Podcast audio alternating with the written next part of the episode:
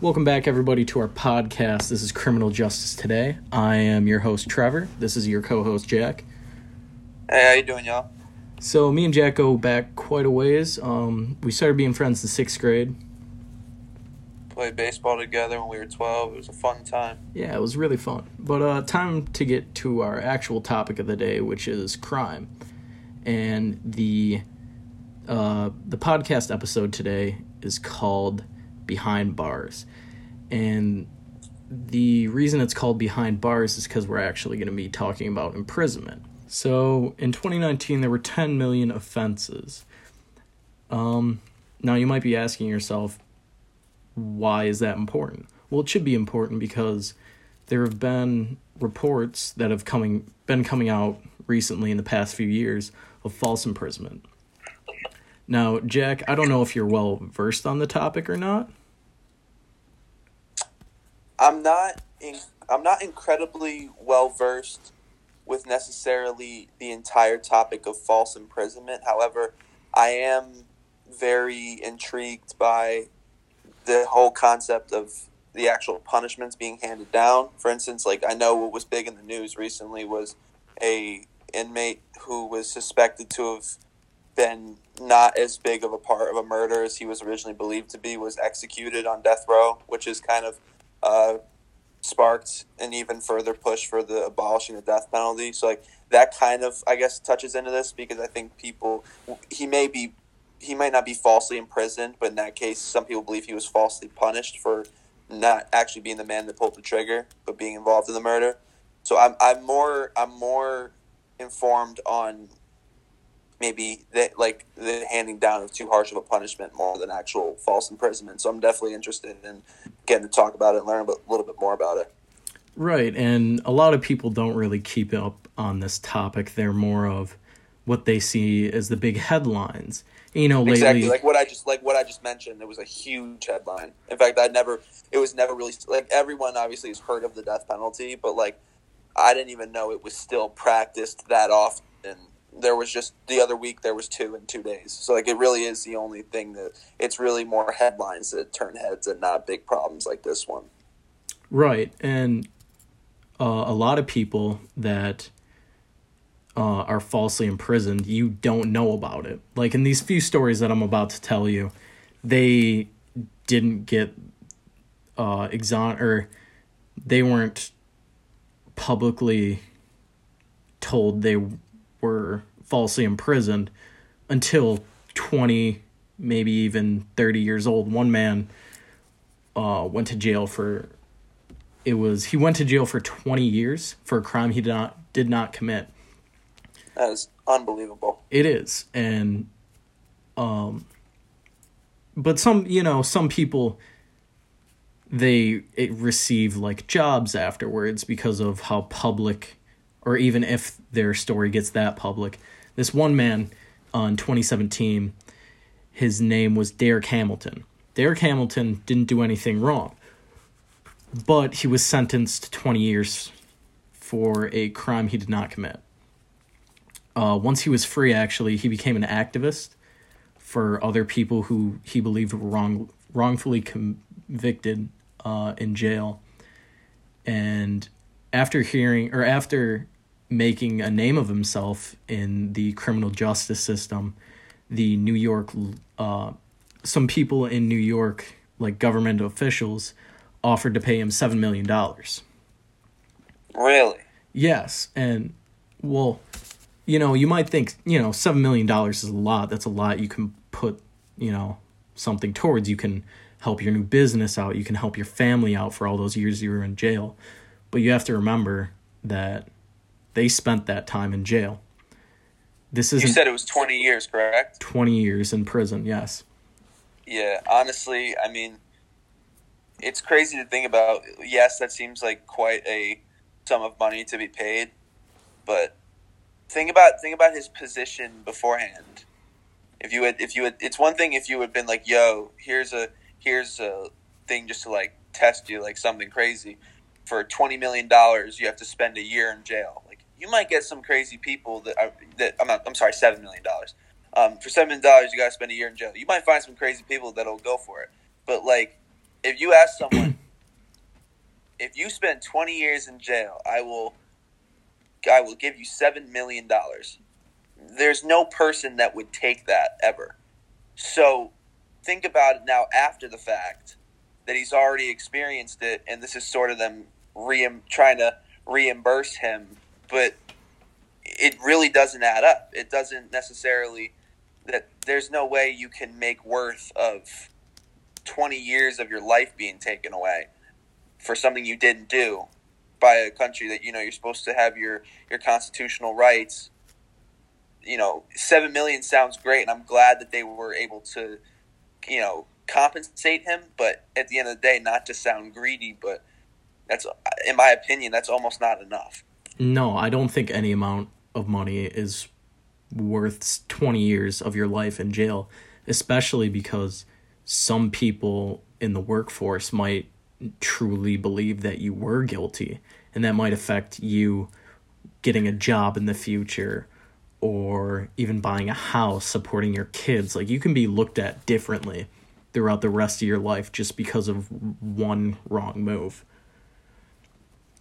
Absolutely. And it's and the crazy thing is it, it's obviously there's different severities of all crimes.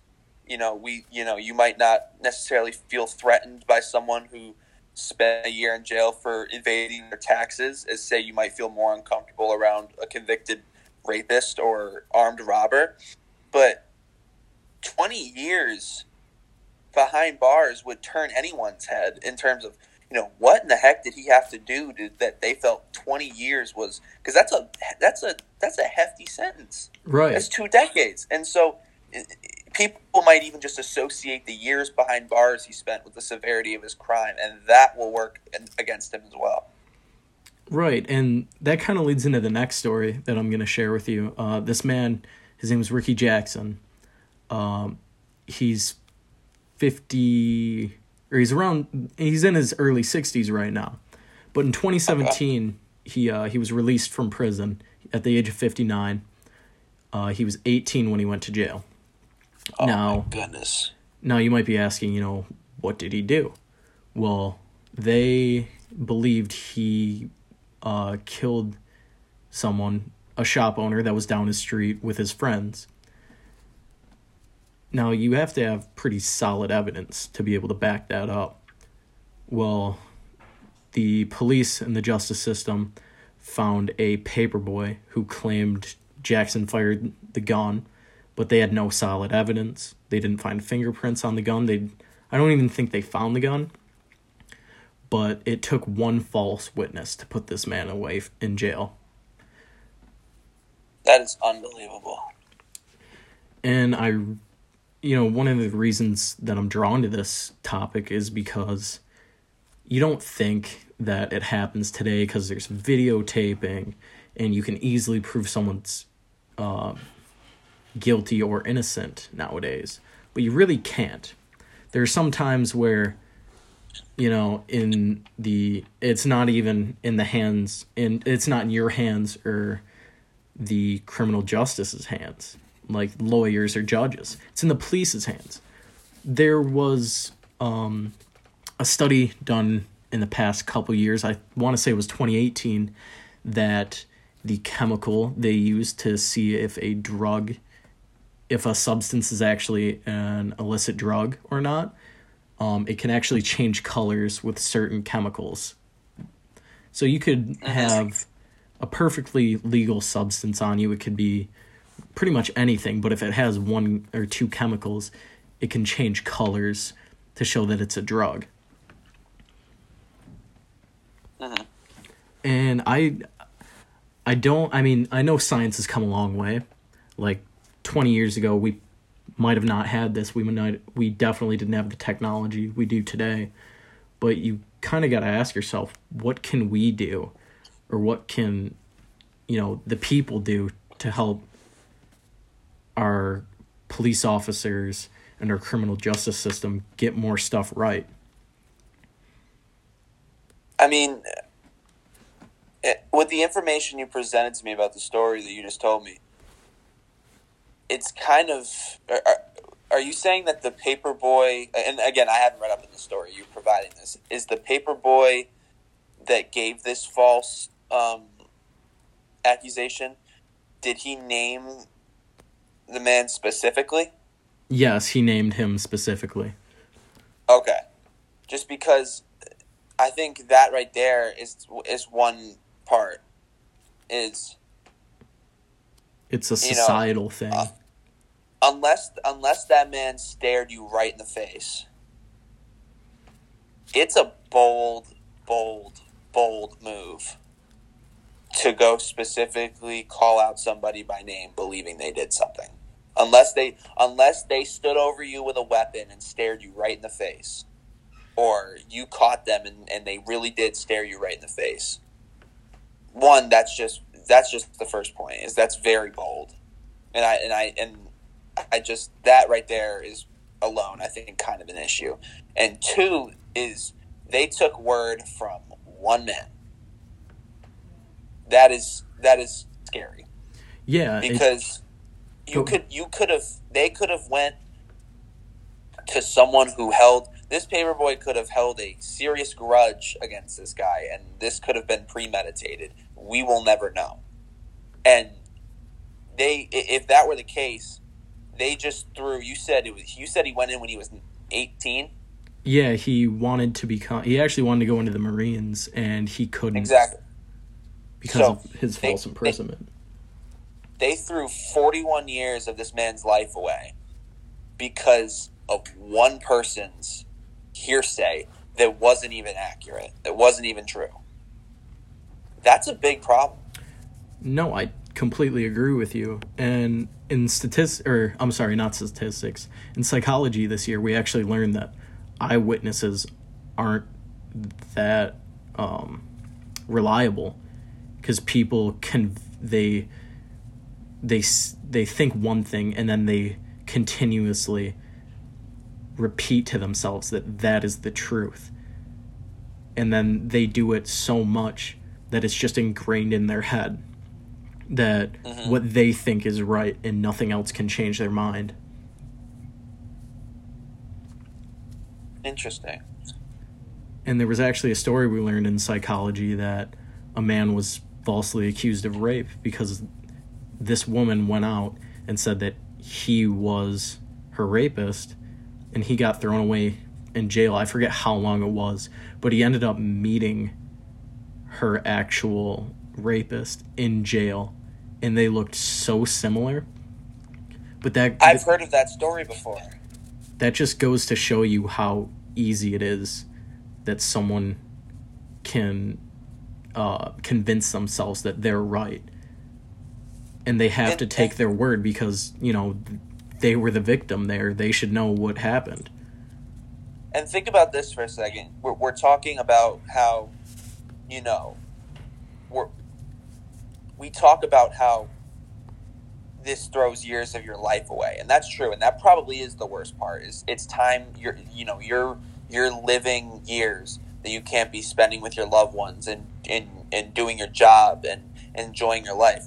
But another aspect of this that I don't think everyone thinks about with false imprisonment and especially especially with cases regarding rape and sexual assault which are disgusting disgusting crimes. But if someone is falsely accused the the public outcry against someone who is suspected of sexual assault it spreads like wildfire and the news could go out that you it, you have been proven not guilty. You have been proven that it was false. And there are crimes like rape that that will follow you forever. And it will not leave you. Even if the even if they broadcast on every major news network in America that you've been found innocent of your crimes, that an accusation like that or an experience like that will follow you. And that's i think the other thing that's extremely devastating about this topic in general is it's one it, it it impacts your life in the present state as you are wasting your years in jail. But it it'll it has an impact on your life before you're even a free man or woman because it's going to follow you. Unless unless there is majority of the public support for your you know the reversal of what you what of the uh, sentence you were given it's gonna it's to follow you and taint your reputation forever. And i think that even further than that it doesn't only affect your life it affects your family's life. Because you could oh 100% your family could be easily targeted by somebody who just takes it to the extreme and wants to hurt them or sends threats. Absolutely. And it's it's a it's a ripple effect for sure now the last thing i wanted to ask you was are there any thoughts that you have on how we could help stop this or at least lower the rates of false imprisonment? Well, it's funny you ask me that because one of the things I've been thinking through this whole discussion is what's scary about uh, the majority of crimes is unless it's someone who admits that they did it, unless it's someone who is caught on tape or unless it's a crime that, for instance, like a, a, a cop saw in the act, like you you you hit someone with your car and drove off. It was a hit and run or a speeding ticket. Even if it's something like a speeding ticket, there's only three instances, at least that I can think of, where you know. There's only three instances I can think of where the the sentence given down to someone is not a subjective call and that is, like I said, fit, fit photo or video evidence, admitting to it, or a cop seeing it as it, as it goes down. So what's scary is there's a lot of these crimes where, you know, someone maintains their innocence up until sentencing day, and it's a completely subjective call based on what that jury thinks and what what witnesses they've asked to provide them, you know, testimony. And so I think it's a hard question to sort of pinpoint where exactly to start. I think there's multiple pieces to the puzzle because like you said earlier, there's a there's a paper boy that gave a false accusation that threw that contributed to someone being thrown away for nearly 50 years of their life in in a prison for a crime they didn't commit. But on the other hand, you've heard stories, or at least I've heard stories, and I know others have heard stories of juries who have even, and I, I, I go back to the death penalty case that I brought up near the beginning of this episode. You know, that man that was executed, and it had the public outcry because everyone thought they, they should have halted his execution. He deserved to be executed. There were people that he had been on death row for nearly 20 years and there were people who were on the jury from the beginning of his trial who, as the trial progressed in years, went back on their own beliefs that they thought death penalty was appropriate. They actually decided later on that it wasn't appropriate and he was still executed. So it shows you that there's no jury that's perfect.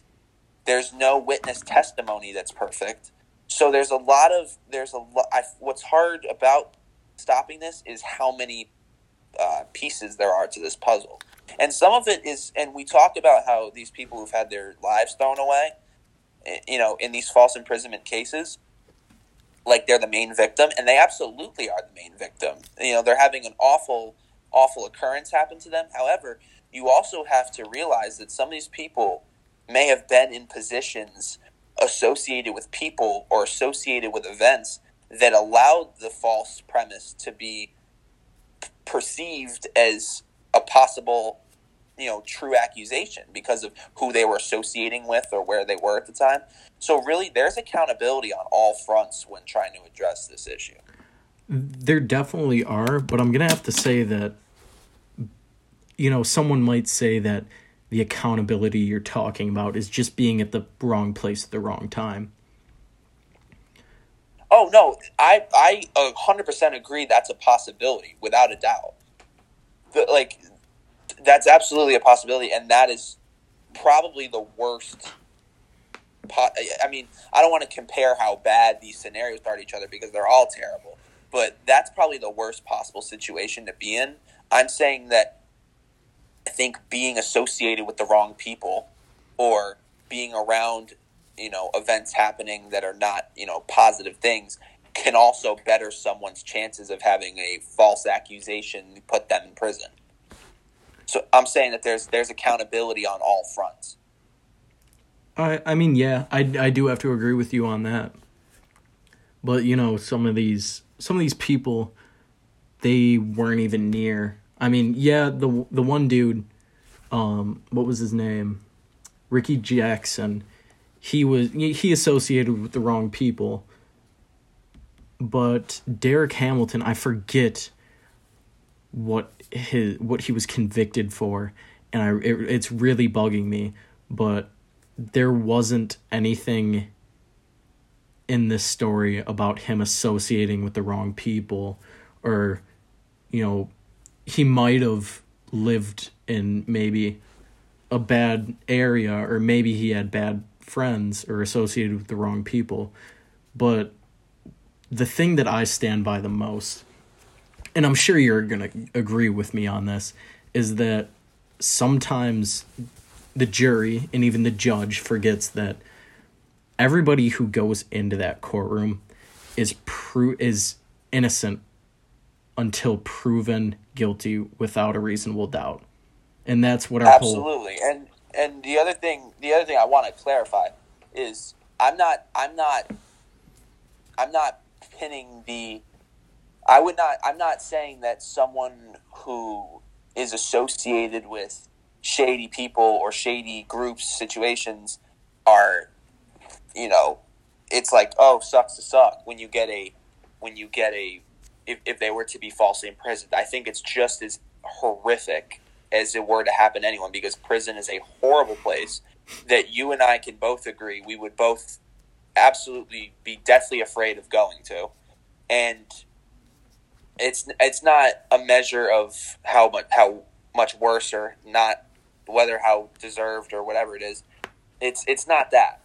My point is, the best. I think you were talking about how to combat the problem, and I'm saying the the hard part is I think there are there is some accountability on people to try to be associated with the best situations and people that they can to a to lessen the chances. It's just as horrific. It is not at all deserved if you are associated with bad people and you were associ- and you're um, you're incarcerated for something you didn't do. That's that's not fair and it's not constitutional. And I'm glad you brought up the whole um, innocent until proven guilty because I think that's something that this, especially with having the media, the vast amount of media that we have today I feel like that's something that we have distanced from slightly. And it is a whole different conversation, but there are certain crimes where you'll see that with more. You'll see it with more heinous crimes. You'll see it with murders, rapes, and sexual assaults. You'll see it with many things that the presumption of innocence is not as prevalent today as it used to be, and that's a, that's a problem in itself. No, and I, I completely agree with you.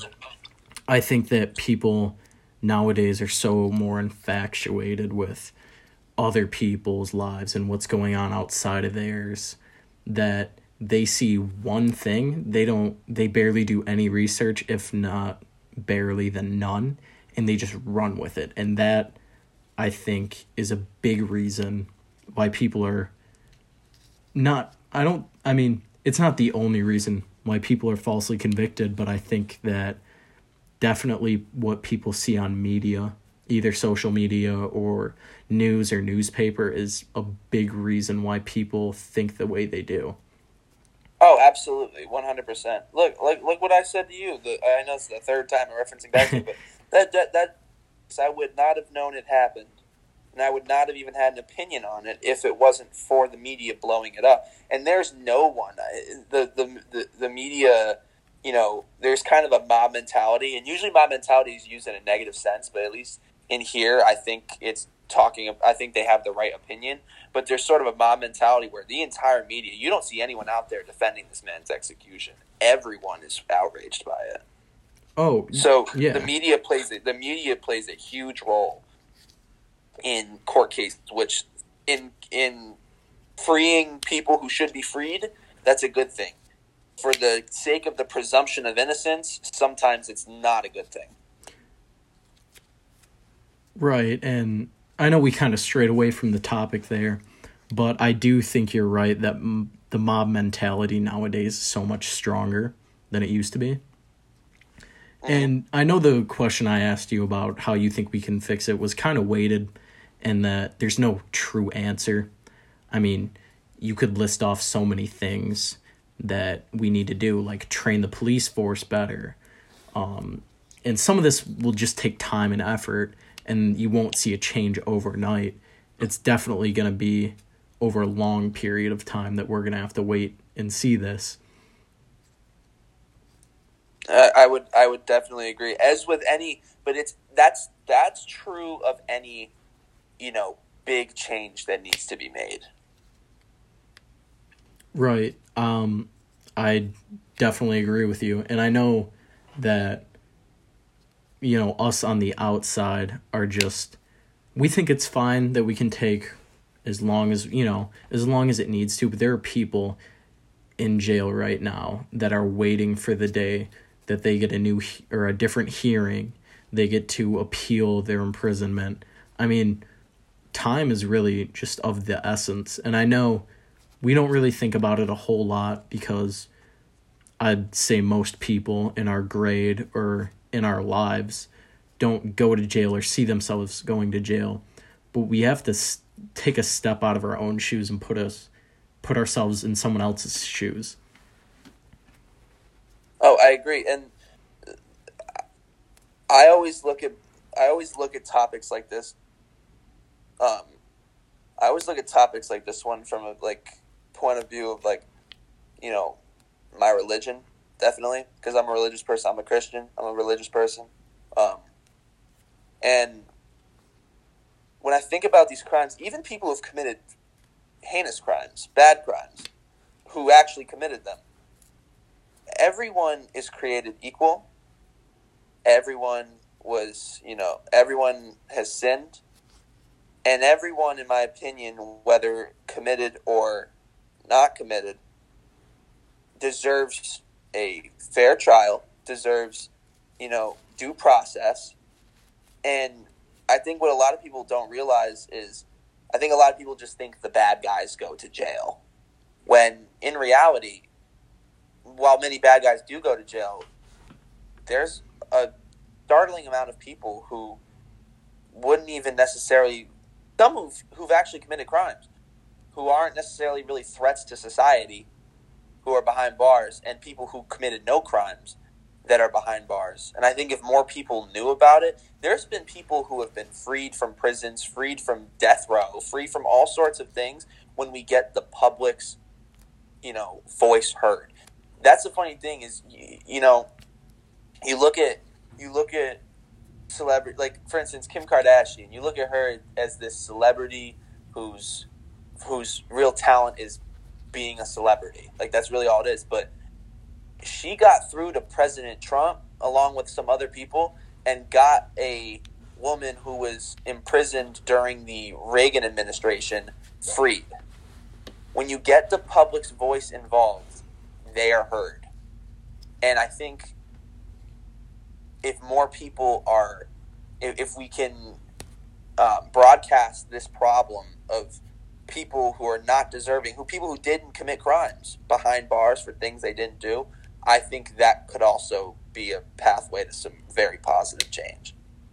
I totally agree with you. And to go back to the, your point where you said that everybody thinks just bad guys go to jail, that's definitely because everyone's taught at a young age that only bad people go to jail.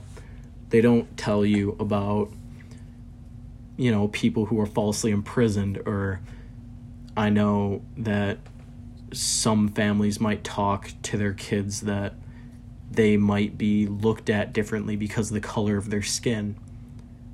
But I really think that most of this this issue stems I wouldn't say from a uh, I I'd, I'd have to say that it's more of a societal issue because a, a lot of people that go to jail are looked at differently you know whether some people like it or not but by the color of their skin Yes, absolutely. I agree.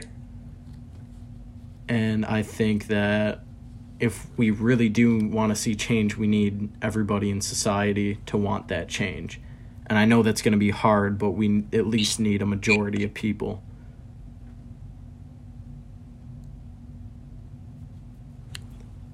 um but i think that When people's voices are heard, a lot of times, not all the time, but a lot of times, they are listened what was that? I'm sorry you cut out right there. Uh, my bad, my bad. Um, I said, like I said earlier, when a lot when people's voices are heard, and it's not all the time, but there have been several instances where when the people's voices are heard, they are listened to, because you know a lot of people who are in the legal system have books full of laws and you know hell the, the the the foundation that this country is built on is the constitution. And there are certain laws and certain things that i believe have different interpretations between you know the actual officials um, enforcing them and the actual people being governed by them and i think sometimes the people being governed by them can put that into perspective to the to the people enforcing them. I definitely have to agree with you, you know, that not even people who are higher ups in this country, but people who are, like you said earlier, was it Kylie Jenner or Kendall Jenner? Uh, Or Kim Kardashian. Kim Kardashian, I'm sorry. That just people who, like celebrities, can get their word out and get their message across. But- Absolutely, because because think about it. What comes what comes with someone like Kim Kardashian? It comes with millions of internet followers. It comes with someone being as famous as her having probably hundreds to thousands of connections of professionals and other reputable people that she may not have even met this person. And it's just a you know one of her friends of a friend of a friend has a connection to the best lawyer here. Or you know with someone with the status of someone like Kim K you have millions of followers you have connections and money and what's even though that's great that's amazing it's it's to be hard to get the message across if if we need a only a famous person to be delivering it every time. Right. It's just all about how you're seen in the public. But um, I think we're gonna end it there for today. We went a little bit over uh, where I was aiming for to get to this podcast, but I want to thank you for coming on and helping me out with this project.